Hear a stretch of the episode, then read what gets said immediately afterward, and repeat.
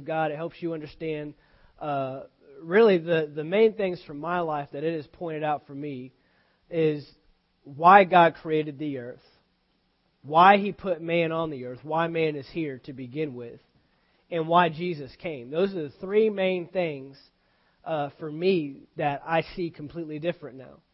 Uh, why I'm here, why I'm on this earth, uh, why God extended a territory from heaven to the earth, and then uh, why Jesus came back.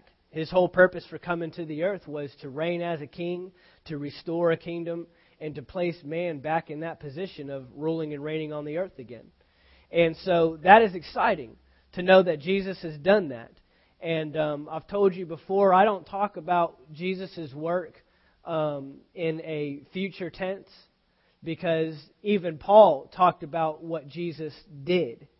He said that you are now a new creation in Christ. He said you are now the righteousness of God in Christ Jesus. That's a position that we're in. Um, you know, I understand that we are wrapped in flesh. This flesh can fail. This flesh can make mistakes. This flesh can choose to disobey God. But if I'm going to choose one or the other to focus on, one or the other to live by, um, I'm going to choose to focus on who I am on the inside. Because you have to understand the person I'm talking to right now is your spirit man. And your spirit man is wrapped in flesh that makes you Van or Chuck or Nikki. That's your flesh on the outside. But the real you is the spirit man on the inside. Remember, we did a, a message not too long ago called uh, The Real Reality. And we talked about the unseen being more real than the seen. So the real you is on the inside that I cannot see. But that's who I'm talking to. That's who I'm building up today. I'm not building up your flesh. Um, I had a conversation with someone a few weeks ago, and, and I said, you know, as pastoring, it, it can be a pretty tough job because you're really telling people stuff that they don't want to hear on the flesh side. Your flesh doesn't want to hear anything I'm saying this morning. Your flesh doesn't want to hear anything that's in the Word. Your flesh is against that. Your flesh rejects that. Your flesh, born in sin nature because of what Adam and Eve did in the garden, uh, refutes. In fact, uh, over in Romans, Paul says that it is enmity. A, a carnal mind is enmity. It is an actual enemy against God. Not only does it disagree, but it actually rejects and is against everything that God is about. So the real person I'm talking to you is your spirit man. If your spirit man is renewed, if your spirit man has been restored, you've made Jesus Christ the Lord and Savior of your life.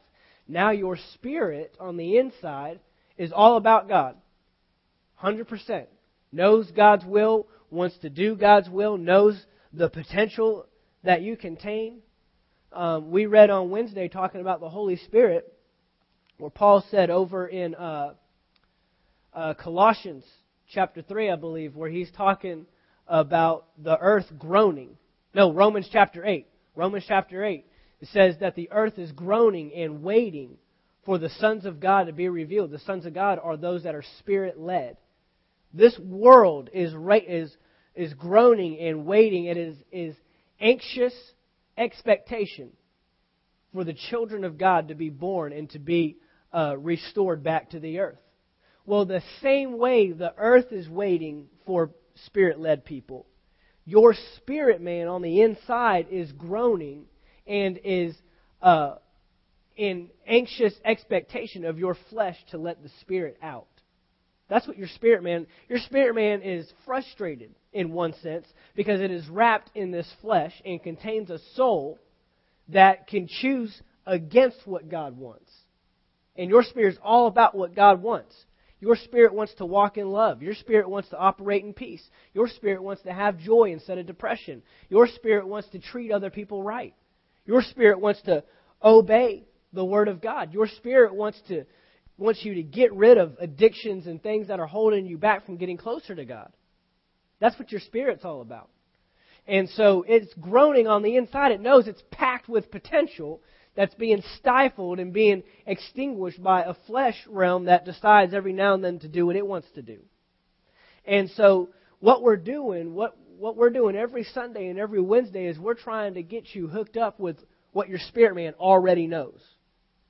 What I'm going to give you this morning, what we're what we give you on Sundays and Wednesdays when we're bringing the word, your spirit man is clued in on that, and I'm trying to get you to renew your mind Renew your mind to the Word of God. And don't conform to what's around you, but be transformed. Being transformed. That's what we started out this year talking about. A transformation. We talked about change. What is going to bring that change? And I told you last week that we were going to get into this series, and we're going to start a series today called 180. Called 180. We obviously know that if you pull a 180, if I'm facing this direction and I go 180 degrees, I'm now facing the exact opposite direction. How have you ever heard by a pastor or by maybe someone that was explaining to you Christianity before that repentance means to make a 180? Has anyone ever heard that before? I know it was big when I was in high school. Uh, you know, if you repent of your sins, that means you're turning a 180 to walk away from your sins. Remember, we said that repentance isn't just uh, alienated to the prayer of salvation. Repentance is an everyday, ongoing occurrence. And so I hope this year that we've identified some things in our lives um, that we want to make a 180 turn on.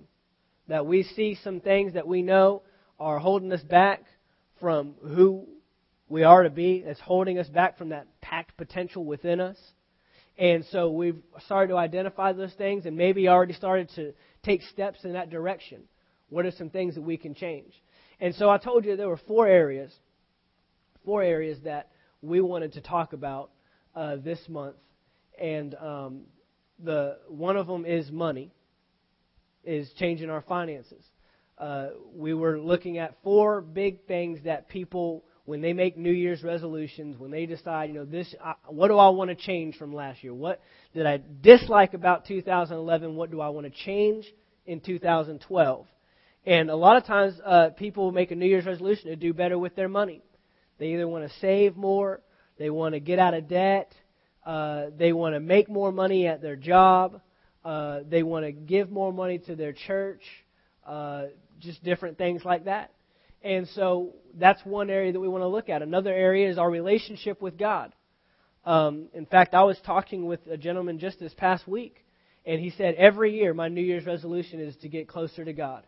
And that's good because you can always get closer to God. Amen. We we never get to that point to where well, this is as close as we can get. Now, on the other end, you're as close to God as you'll ever get because He lives inside of you right now. He's inside. That's why Jesus said, "It's better for me that I go." Because if I go, then the spirit that's upon me can come live inside of you. I can make that deposit inside of you. But we can always become more renewed to that relationship we can always get a better understanding of who we are in Christ, how God sees us, and how to develop um, and, and cultivate that relationship. Another one is our bodies. Our bodies, taking care of our bodies. Our body is a temple of the Holy Spirit.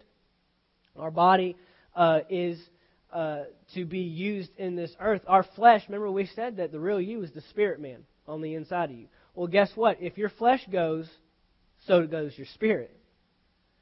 What I mean by that is, is if you die, then your spirit has no access in the earth. God put a, a plan in place at the very beginning, and He gave man dominion over the earth, which means that a spirit being has no access in the earth. That's why God had to send Jesus. Could God have just saved man from heaven and just said, be saved, or be redeemed, or be restored? Sure. But He had already put a law in place that said man has dominion. So now I must send myself, because I'm the only one that can redeem man, I must send myself into the earth in the form of Jesus, his son. And so even Jesus had to have a flesh suit. So without that flesh suit, you have no access. And if your flesh suit isn't operating properly, then uh, we need to get that under uh, our authority of the Spirit because if you're laying at home sick in bed, then you're not influencing anybody at your work. Uh, if you're crippled or, uh, you know, we have a disability that we're working with, or, you know, what, what kind of testimony, what kind of, uh, uh, what kind of witness are we being? Are we showing people an example of this is what my God's kingdom looks like? This is what the kingdom of God looks like. And then also, we have to take care of this body. We have to do things to take care of our bodies. And so we'll talk about some of those natural things. And the last one is our families and our homes. And so I'm going to talk about righting the relationships within our homes, righting our relationships with our spouses and with our children. Um, and, and being an influence in the home. A lot of times they say, I want to spend more time with my family, or I want to be closer with my wife or with my husband, or, you know, I want to uh, do better at parenting my children. And so we'll, we'll look at it in a broad aspect. I'm not going to look at each one, but we'll look at the broad aspect of what God has to say. We're going to look at what the kingdom has to say about all this. I'm not, I'm not going to become a motivational speaker for the next few weeks and your life coach and, and try to help you do better with money and we're going to look at what the Word says. Amen. Um, today, I had a message prepared. Um, I was going to go right into our first topic today, um, but I think I'm going to stick with an introduction of 180, of what this change requires. And I'm going to hit a few things. Um, I, I just feel, as we were getting started, that I needed to hold off and just lay a foundation um, I've got all my, in fact, all my notes here are for uh, today's message. So we're going to just flow with the Holy Spirit, amen. We've been talking about the Holy Spirit, and if I can't preach to you about being led by the Spirit and then not follow the Holy Spirit and what He wants to do, so we're gonna, um, we're just going to follow what He has, and we're going to start with Matthew chapter 25. Matthew chapter 25. Let's go there. Uh, the first thing we have to understand as we get into this series, as we start talking about a life change, talking about making a 180, the first principle we have to understand is we are managers, not owners. This is the first thing you have to understand. If you want me, if, if you want to understand the next four weeks about money, if you want to understand how to take care of your relationships, if you want to understand how to have a better relationship with God, uh, if you want to understand how to walk into the things that we're going to look at, and this goes for anything. I'm just hitting on four topics that the Holy Spirit gave me. You may have other resolutions. You may have other things that you're wanting to change or identify or do better at or get rid of this year. And so this principle applies to anything. In this earth, we are managers, not owners. If you think you own anything, I want to see you try to take it to heaven when you leave. if you think you own your house and you think you own your cars, you think you own your finances and your relationships and your families and your body, that's another one. Well, it's my body. I can do what I want, right? Well, the first thing we have to lay out is you don't own anything. You are a manager. And here's what God has set in place in the earth the way you manage something determines if you're given more to manage. Let's look at this in Matthew chapter 25. Father, I thank you for your word. I thank you that it's illuminating. Thank you for your Holy Spirit. He speaks through me, and that I speak only the words that you would have me say. In Jesus' name, amen. Let's start here at verse 14. For the kingdom of heaven is like a man traveling to a far country, who called his own servants and delivered his goods to them. To one he gave five talents, to another two, and to another one, to each according to his own ability. Have we ever asked the question, why do they have more than me, or why do they have a position that I don't have, or why do I have more than someone else?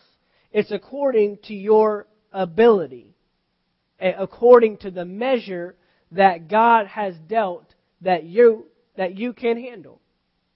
Um, in ministry, I use this a lot of times in leadership, especially when I was working with children's ministry, because you get people that want the the acclamation and they want the the high levels of leadership and they want to have areas of influence, but they haven't developed themselves in a beginning stage at their ability that they're at today.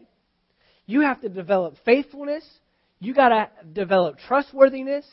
You have to develop being able to submit to leadership. Because I'll tell you right now, no matter how high you are in leadership, you always have someone above you. King Saul, king of Israel, was still required to operate and to rule the land and the people of Israel according to God's standards.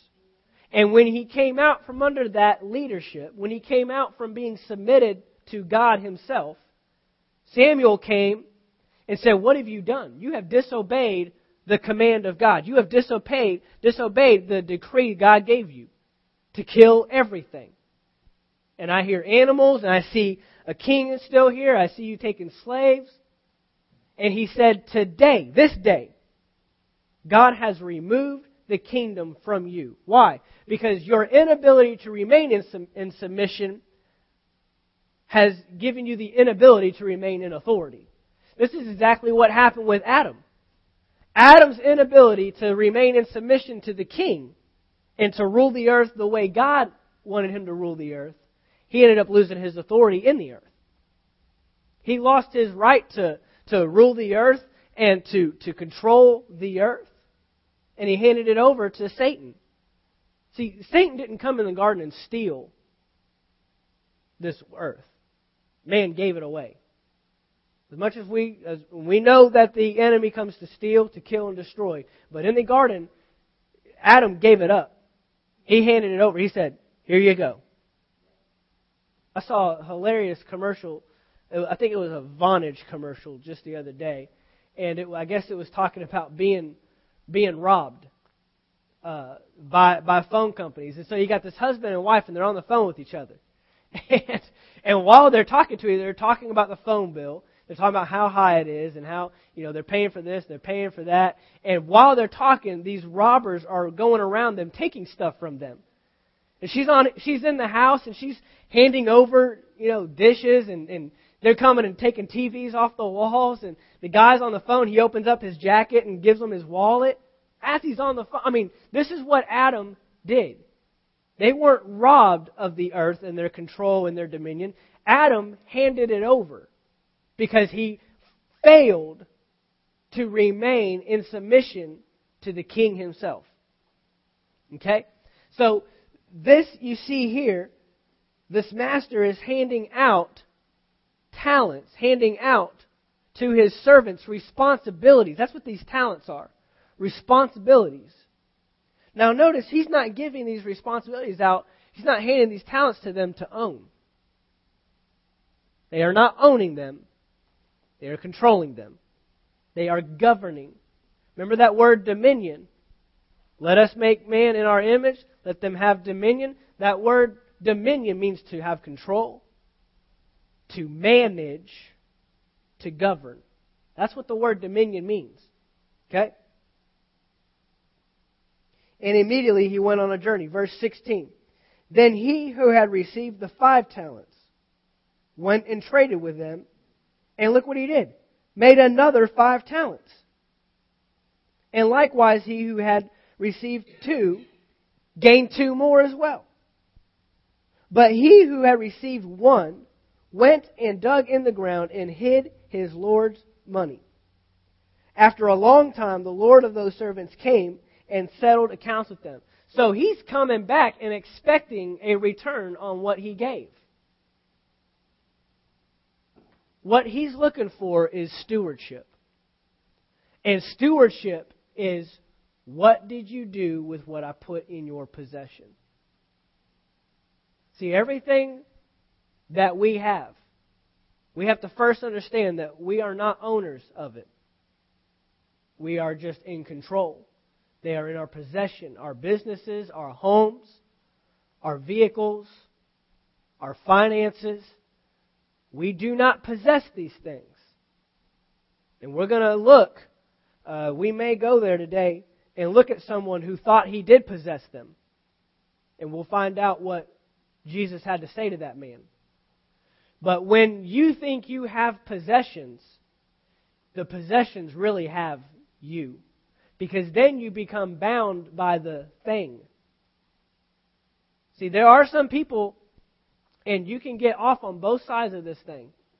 There are some people that are so uh, in control of their body uh, that they are they are actually stuck to working out and getting fit, and they can't ever be fit enough, and that is their Lord. That controls them. That dominates their life. See, anything that governs you dictates your life. There are some people that are dictated by their pocketbook. By their checkbook. What does that mean? That means you have to go to your checkbook to get permission. That means I have to go and see, okay, do I have this when God is telling you? See, God is the only one that should be Lord. And He has put the finances in our life to allow us to control and to govern it. But He calls the shots. But then we find either ourselves calling the shots, and I'll tell you our, this church's position on, on money. I have no problem with that. And, and just because I talk about money doesn't mean the church is having money problems. In fact, I'll, I'll tell you this since I've been here, this church has done better every month. It's unbelievable. It's unbelievable. I, I honestly don't know where it's coming from. I don't. This church has been absolutely blessed since we came on. And it's going to continue to happen that way. One thing that this church does that I instituted as soon as we got here is I tithe to Anchor Faith in St. Augustine. I send a tithe there. We give 10% of what comes in. And every month, we've had more than the previous month. It's, it's crazy. It's crazy. It's awesome. But that's because I, am not bound by the finances. I'm not stuck to the finances. Keep, uh, Kurt, do you mind flipping the air on for me? So we see here that the master is going away. And he is placing with his servants talents, responsibilities that they are to govern and to manage. Two of them, one given five and one given two. Notice the one with the two didn't say, How come I didn't get five? Well, forget this. No, he went out and did according to what was given him, and he doubled. Now, this is why percentages are so great. Because both of them got back 100%. Regardless of if one ended up with 10 and 4. God is looking at the percentage. He's not looking at the quantity. He's looking at the quality. He's looking at the quality of will you be obedient and will you be a good steward and govern and control and manage what I have given you and put in your possession. See, this is what God did with the earth. God is the master. And he placed with Adam and Eve a responsibility according to their measure. Now, he created them in his image and in his likeness. So they had full capability to operate in the garden and control the entire earth the way God wanted them to. Period. And he was looking for a return. That's why he said, Be fruitful and multiply.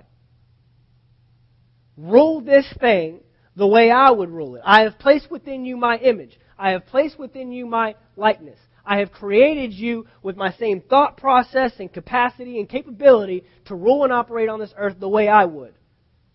But I'm putting it in your possession to govern and to control it. And it was what? Mismanaged. Adam and Eve mis- mismanaged it. But see, a lot of us, we come into these things the things that we're getting ready to talk about, and we think that they are ours, and we get to do with them as we please. Well, this is my money, so I get to buy what I want to buy. I get to do what I want to do. This is my family. Don't talk to me about my family. I mean, they they say in church the three toughest areas for a pastor to preach is money, uh, parenting, and marriage relationships. Those are the three. Don't tell me how to run my marriage. Don't tell me how to what to do with my kids, and don't tell me what to do with my fun, with my money. But the Bible has something to say about all three of those areas. So guess what? I got to preach it. And I've told you from the beginning, anything that I don't preach on or anything that I don't tell you about, that's an open door for the enemy to attack you. If I don't preach in this church on finances, then I can see people in the church being attacked financially. And up to this point, I haven't said anything about money. I have not preached one message about money. I have said short things here and there during tithe and offering, but I have not dedicated a message to just preaching about money. And I'm not going to preach a, a, one of those messages, and I, we're going to talk about how to turn our finances around when we get to that point. And we're going to look at what the Word says about it. The Bible does not talk about getting more money. It talks about having enough. And the Bible has plenty to say about money for those who don't have money and those that have money. In fact, the Bible says that both ends are dangerous. To believe that God doesn't want to bless me and I don't need money to carry out God's will, that's dangerous.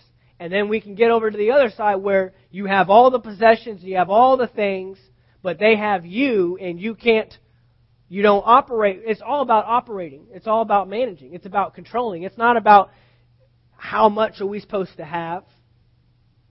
It's about what are we doing with what we have. Okay? So let's go on here. So the masters come back, and in verse 20,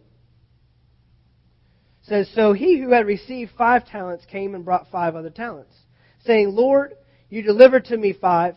Look, I have gained five more besides them.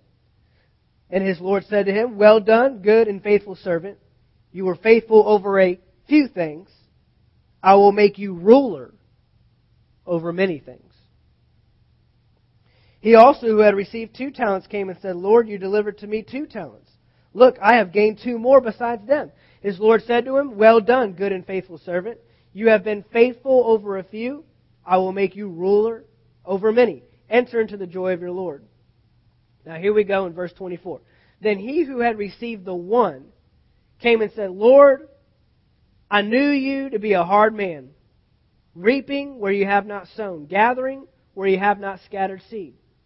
And I was afraid and went and hid your talent in the ground. Look, there you have what is yours. He called him Lord, which means you are really the controller of this thing. And then at the end, he says, Look, you have what is yours. So he's identified that it's not his, it's God's. Now, sometimes we can get into this position. This is the position where a lot of people are sometimes because they understand, well, it's God's, you know, and I don't want to touch it, and it's yours. But see, God was looking for him to touch it. God was looking for him to do something with it. What was if if he gave one man five and he got ten, and one man two and he got four, then what's he looking for, for from the man that gave one? Two. He's not looking for four. He's not looking for ten. He's looking for a hundred percent return. Then he who had received, uh, verse 26, but his Lord answered and said to him, You wicked and lazy servant. Wicked and lazy. You knew that I reap where I have not sown, and gather where I have not scattered seed. So you ought to have, look at this, he's just looking for a return. You have, uh, at least, you should have put it in the bank. And at my coming, I would have received back, I would have received it back with interest. He's looking for some kind of addition to what was given. So take the talent from him and give it to him who has ten. He gives it. a lot of people would have a problem with that. You give, yeah, you take it from the poor and give it to the rich. Hey, he's taking from the wicked and giving to the faithful. That's where the the wealth of the wicked is going to be laid up for the just, the ones that have proven themselves faithful. The ones that have, if you've been wondering why you haven't been getting that wealth that's been laid up for the just, maybe we haven't been faithful with what we have. With what we have. Obedient with what God has already given us. See, God is looking for you to do with something with what you already have. Do something with what you already have. That's what he's looking for. And there is nobody that can say, I have nothing. We'll look at people here in the Bible that literally had nothing. And God still approached them and said, What do you got? God always meets a need with, What do you have? We'll look at a widow woman that was getting ready to make a cake for her son and her and die. That was her expectation for the next 24 to 48 hours. And how dare the prophet come up to her house and say, Make me a cake? I mean, we'll look at the Israelites when they came out of Egypt. The Israelites coming out of Egypt, coming out of slavery for 430 years. And as soon as they get into the wilderness, what does God say? Moses, tell the people to take up an offering for me. You're talking to slaves. You're talking to people that just came into this wealth, into this riches. How dare God ask for something? And then you find out a few chapters later that they ended up bringing so much that Moses had to turn them away and say, okay, we've got enough. And he wasn't looking for cheap stuff.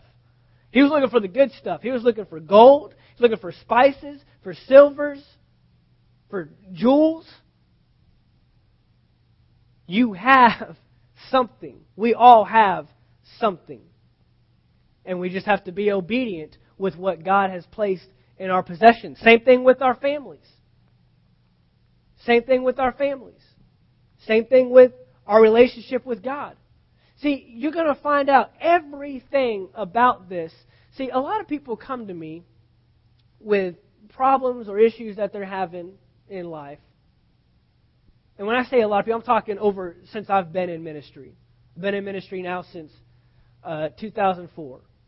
Not a long time, but I've been in positions of influence where I've had people come to me with situations that I can help them with.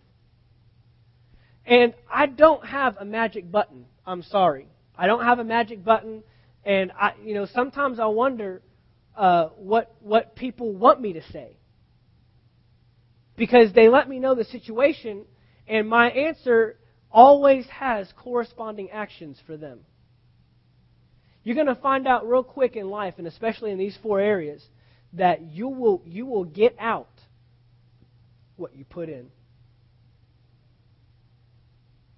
That's probably the biggest key that people miss. Because we have this God is in control theology. We have this, well, if God wants me to have it theology. That's not it. See, God is in control of one thing, His Word. And in Genesis chapter 126, He put something in place for the rest of mankind that gave man the authority to do these things. That's why he told Adam and Eve to cultivate the ground. What's he saying? Put into the ground what you expect to get out of it. So, your finances, you're going to have to put something in if you want to get it back. Your marriage relationship, you have to put something in if you want to get it back. Your relationship with God, you have to put something in if you want to get it. He said, it, he said, draw nigh to me and I will draw nigh to you. And so we forget that we have reciprocating actions. We have corresponding actions that must first be put in place to see this stuff happen. I'm going to tell you right now, over the next four weeks or however long we go through this, we're probably going to identify areas, I'm just going to say it, of disobedience. That's all it is. See, look, Adam did not fail in the garden because he ate fruit. Adam failed in the garden because he disobeyed, because he did what he wanted to do. So, what I'm going to do is I'm going to very clearly show you what the Word has to say about our finances. I'm going to show you very clearly what the Word has to say about our relationship with Him. I'm going to show you very clearly what the Word says about our families and how to operate our families and our homes. I'm going to show you very clearly what the Word says about our bodies and how to take care of our bodies and how to take control and authority. And what we're probably going to run into look, if we never hit disobedience, then we wouldn't need to hit change. The Holy Spirit talks to us about things that need to be tweaked. I went, I went to uh, Warner Robins last night. Doug Jones was in town. I don't know if you know who Doug Jones is. He's a uh, Rhema uh, teacher at Rhema Bible Training Center, and he travels um, and ministers. And he was at a church up in Warner Robins, so we went up there, and he spoke on the Holy Spirit. He spoke on the, the work of the Holy Spirit in us. We a lot of times make a lot of noise about the Holy Spirit working through us, the gifts of the Spirit, tongues and interpretation, and signs and wonders and miracles. But he said the first thing that needs to take place is the Holy Spirit working in you, speaking to you. And he went over to 1 Thessalonians chapter 5 where it says, Quench not the Spirit. And he pulled out a match, just a match, did nothing to it, and said, Quench that. You can't quench it. It has to first be struck and lit. He said, to quench the Spirit means that he's got to be doing something. See, a lot of times in our churches we say, you know, if we play the wrong song, or if we clap at the wrong time, or if you know someone starts shouting crazy at the wrong time, we're quenching the Spirit. But first of all, the Holy Spirit is not a sissy. He's not just going to get. We think the Holy Spirit just left. He doesn't want to play in our ballpark anymore. The Holy Spirit is quenched when something's already taking place. Now, we looked at the Holy Spirit and how He works in us as a teacher. He guides us. See, the whole, we, we see the Holy Spirit as the power and the presence and the awe and the feeling. But we forget that He teaches us. He guides us. He speaks to us. We can be led by the Spirit. So, how do you quench the Spirit? By just not obeying what He tells you to do. When the Holy Spirit says, This is what you need to do, and you don't do it, you have just quenched the Spirit. When you don't place value on the leading of the Holy Spirit in your life, then you are quenching the Spirit in your life. You have just kept, you have just, He lit the fire and said, This is what I'm telling you to do. Here's my instruction. And you just blew it out by not obeying. The Holy Spirit, when He speaks to us, He used an example with His kids. My son is not old enough that I can give this example yet. But, you know, He said, when I was instructing my kids or when I was telling them things to change, I wasn't telling them on things that they were doing right. I was telling them things on either they were doing wrong or needed to do better or be I was doing things like clean your room, take out the trash, pick your things up off the floor. Those are the things that the Holy Spirit speaks to us about. When the Holy Spirit's speaking, it's about things on the inside that we need to tweak or change. So we will see we will see areas if we're talking about 180, we're talking about things that need to be tweaked or changed. And I'm not talking major changes. For some of us, it might be major changes. And for some of us, it might be the, mo- the minor. Do not play one or the other. Take the word that we give and allow it to change and allow it to be tweaked in your life. That's what this is all about. Remember, we said we don't want to get to December and realize we're still trying to accomplish things that we said we were going to change throughout the year. We want to make those changes. And it's going to require obedience. Period. There may be some things that we know we're supposed to be doing with our bodies that we're not doing. It's time to get in obedience. Period.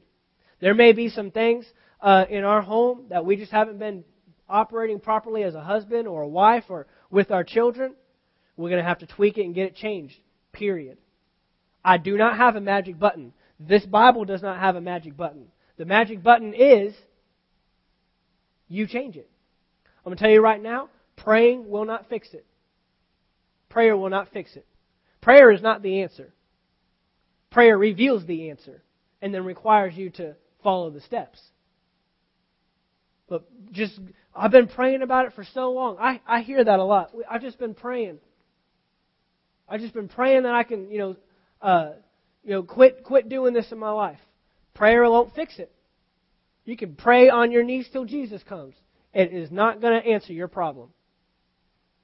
He is revealing to you in prayer, and He's revealing to you in your in His Word what needs to be or how to change that area.